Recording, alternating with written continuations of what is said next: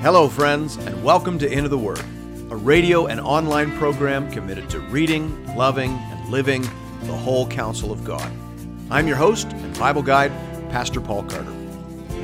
Your word is a lamp unto my feet. Hope you have your Bible open in front of you today to Psalm chapter 50. The ascription tells us that this is a psalm of Asaph, and beyond that, we know absolutely nothing about the circumstances that lie behind it. It is, in that sense, universalized. It is helpful and appropriate and illuminating in every season and situation. The psalm itself provides a picture of present and future judgment. Kidner says here In this powerful psalm, the imagined scene is a theophany.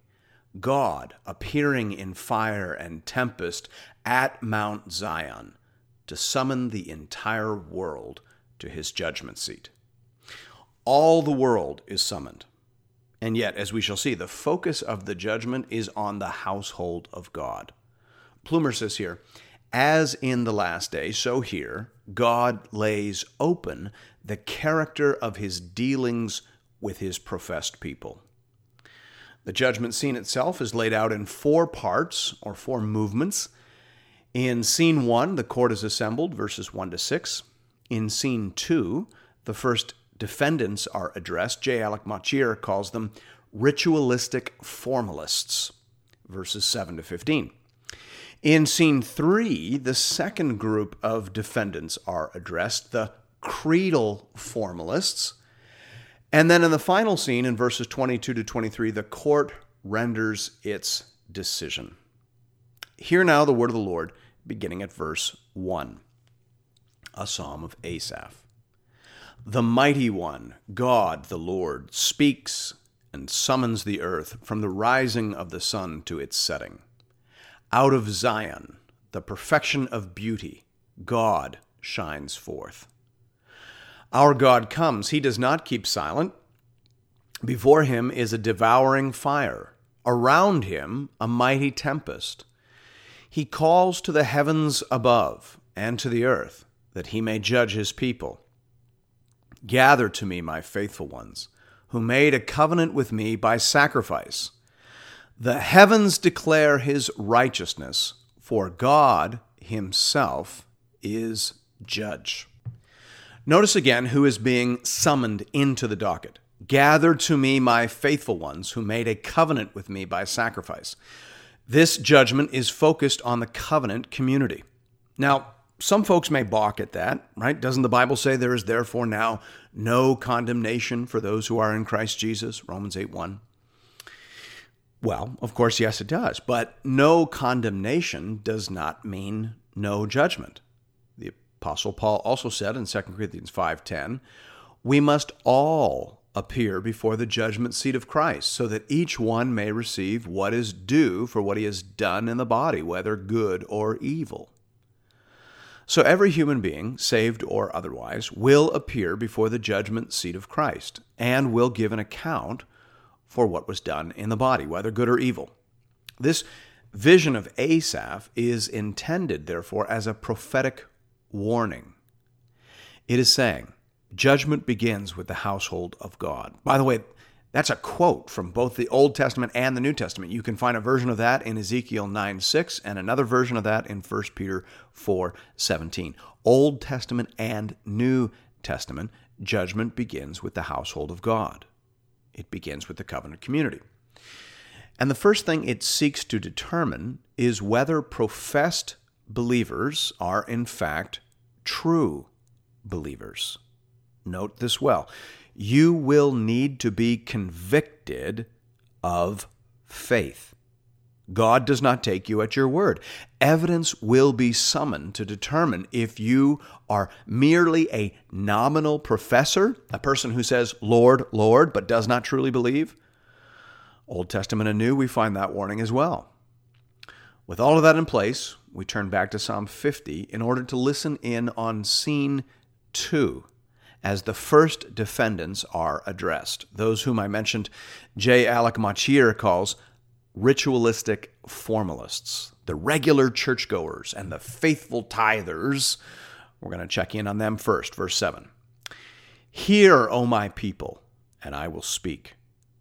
O Israel, I will testify against you. I am God, your God. Not for your sacrifices do I rebuke you. Your burnt offerings are continually before me. I will not accept a bull from your house or goats from your folds. For every beast of the forest is mine, the cattle on a thousand hills. I know all the birds of the hills, and all that moves in the field is mine. If I were hungry, I would not tell you, for the world and its fullness are mine. Do I eat the flesh of bulls or drink the blood of goats? Offer to God a sacrifice of thanksgiving, and perform your vows to the Most High, and call upon me in the day of trouble. I will deliver you, and you shall glorify me. Here, God says that He has no quarrel with their faithfulness in worship. That's not the problem. Not for your sacrifices do I rebuke you. This is similar to what Jesus said in Matthew 23 23 to the scribes and Pharisees. He said, For you tithe mint and dill and cumin, and have neglected the weightier matters of the law, justice and mercy and faithfulness. These you ought to have done without neglecting the others. Now, notice that Jesus doesn't say, you should stop tithing, right? It doesn't matter to God. He doesn't care whether you give or not give. He doesn't say that. And God doesn't say that in this psalm. He is saying that's not the issue. The issue is that you think that by doing these lesser things, you are right with me.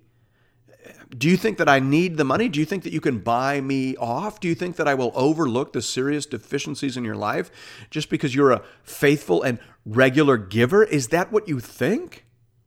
Then you don't know me. That's what God is saying here. These people are going through the motions. They are checking off boxes. They have perfect attendance and they tithe precisely 10%. And on that basis, they believe that they have a good standing with God. And that is what is being rebuked ritualism, minimalism, nominalism, and formalism. I love what Plumer says here. God is not enjoining more bloody, but spiritual sacrifices. We don't need more blood. We need more heart. In New Testament terms, we might say we don't need more money. We need more passion. The Lord loves a cheerful giver. The heart matters. Now, of course, some go too far in the application and they say, well, then, if the heart matters, then the deed itself does not. I will be a cheerful not giver. No. Jesus said, these you ought to have done without neglecting the others, right? These, the weightier matters, right? The, these you ought to have done, the, the weightier matters ought to have been attended to without neglecting the others. So clearly, the goal here is to do the right thing for the right reason. That's what we are learning in this psalm. God will judge actions and motives. He will judge the deed and the heart behind the deed. Verse 16 and scene 3. But to the wicked, God says, What right have you to recite my statutes or take my covenant on your lips? For you hate discipline, and you cast my words behind you. If you see a thief, you are pleased with him, and you keep company with adulterers. You give your mouth free rein for evil, and your tongue frames deceit. You sit and speak against your brother. You slander your own mother's son. These things you have done and I have been silent. You thought that I was one like yourself. But now I rebuke you and lay the charge before you. I mentioned that J. Alec Motyer calls these people the creedal formalists, meaning these are people who say the right things, but their heart is far from God. These are the Orthodox folks who have read both volumes of Jonathan Edwards' collected works. They, they read Calvin's Institutes for fun. They like to argue about the 1689 Baptist Confession as compared to the 1742. They introduce themselves as shorter catechism men. But the question here is what right do you have to recite my statutes or take my covenant on your lips? The people being addressed in this scene are heartless hypocrites. They present as theologically committed. And yet the text says in verse 17, You hate discipline and you cast my words behind you. You can't be corrective, corrected, and you are selective in your commitment to the text. So, this is like the person who will argue night and day over the very complicated doctrine of election, but who rejects the simple teaching of Jesus in the Sermon on the Mount. Things like, do not resist the one who is evil, but if anyone slaps you on the right cheek, turn to him the other also. They've got a long explanation for why that doesn't mean what it seems to mean. And then a quick segue back into the super important conversation about infralapsarian soteriology. By the way, don't worry if you don't know what that means, because they probably don't either. They like to look like defenders of orthodoxy, but they are not themselves in submission to the text. That's what we're talking about here. Now, again, the right way to respond to that isn't to say, well, then, doctrine doesn't matter. No, that isn't the message here. The message is that appearances of orthodoxy don't matter if you yourself are not trembling before the text. It is hypocrisy, heartless hypocrisy, that is being judged here. This judgment scene promises that God will judge people who do the right things but have no heart, and people who say the right thing but have no heart. That is what this psalm is saying. It's saying that one day we'll have to stand before the one whose eyes are like a flame of fire and whose face shineth like the sun. His gaze will penetrate to the division of soul and spirit, of joints and marrow, discerning the thoughts and intentions of the heart. So be ready. Be ready for God to look upon your heart. As David said, a broken and contrite heart, O God, thou wilt not despise. Scene 4 now in verses 22 to 23. Mark this, then, you who forget God, lest I tear you apart and there be none to deliver.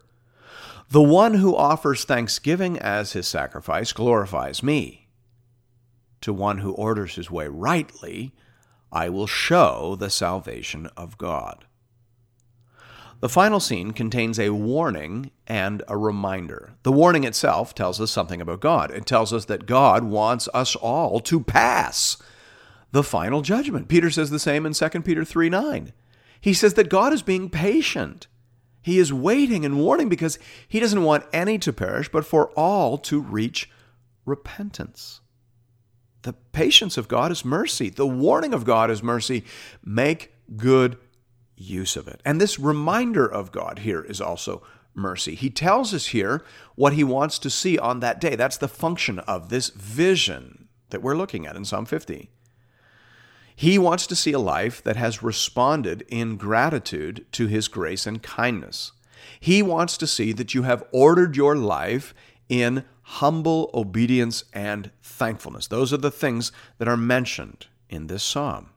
A Christian, to use our terminology, is a person who has received grace and responded in gratitude and humble obedience.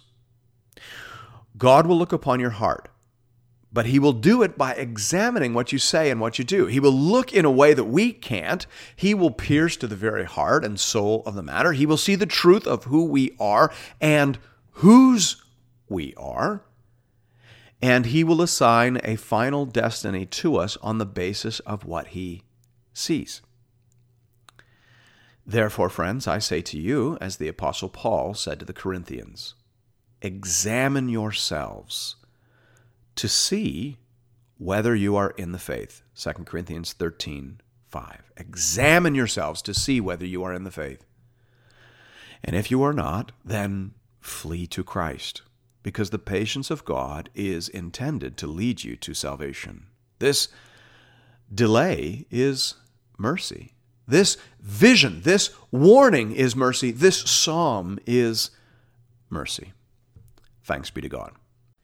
And thank you for listening to Into the Word. If you are interested in additional resources or previous episodes and series, you can find those over the website at www.intotheword.ca. Of course, the easiest way to make use of all the material we have at Into the Word is by getting a hold of our app. You can find that at the Apple App Store or Google Play, and it very helpfully organizes all the materials that we've produced over the years. You can also connect with us on Facebook, and I hope that you do that.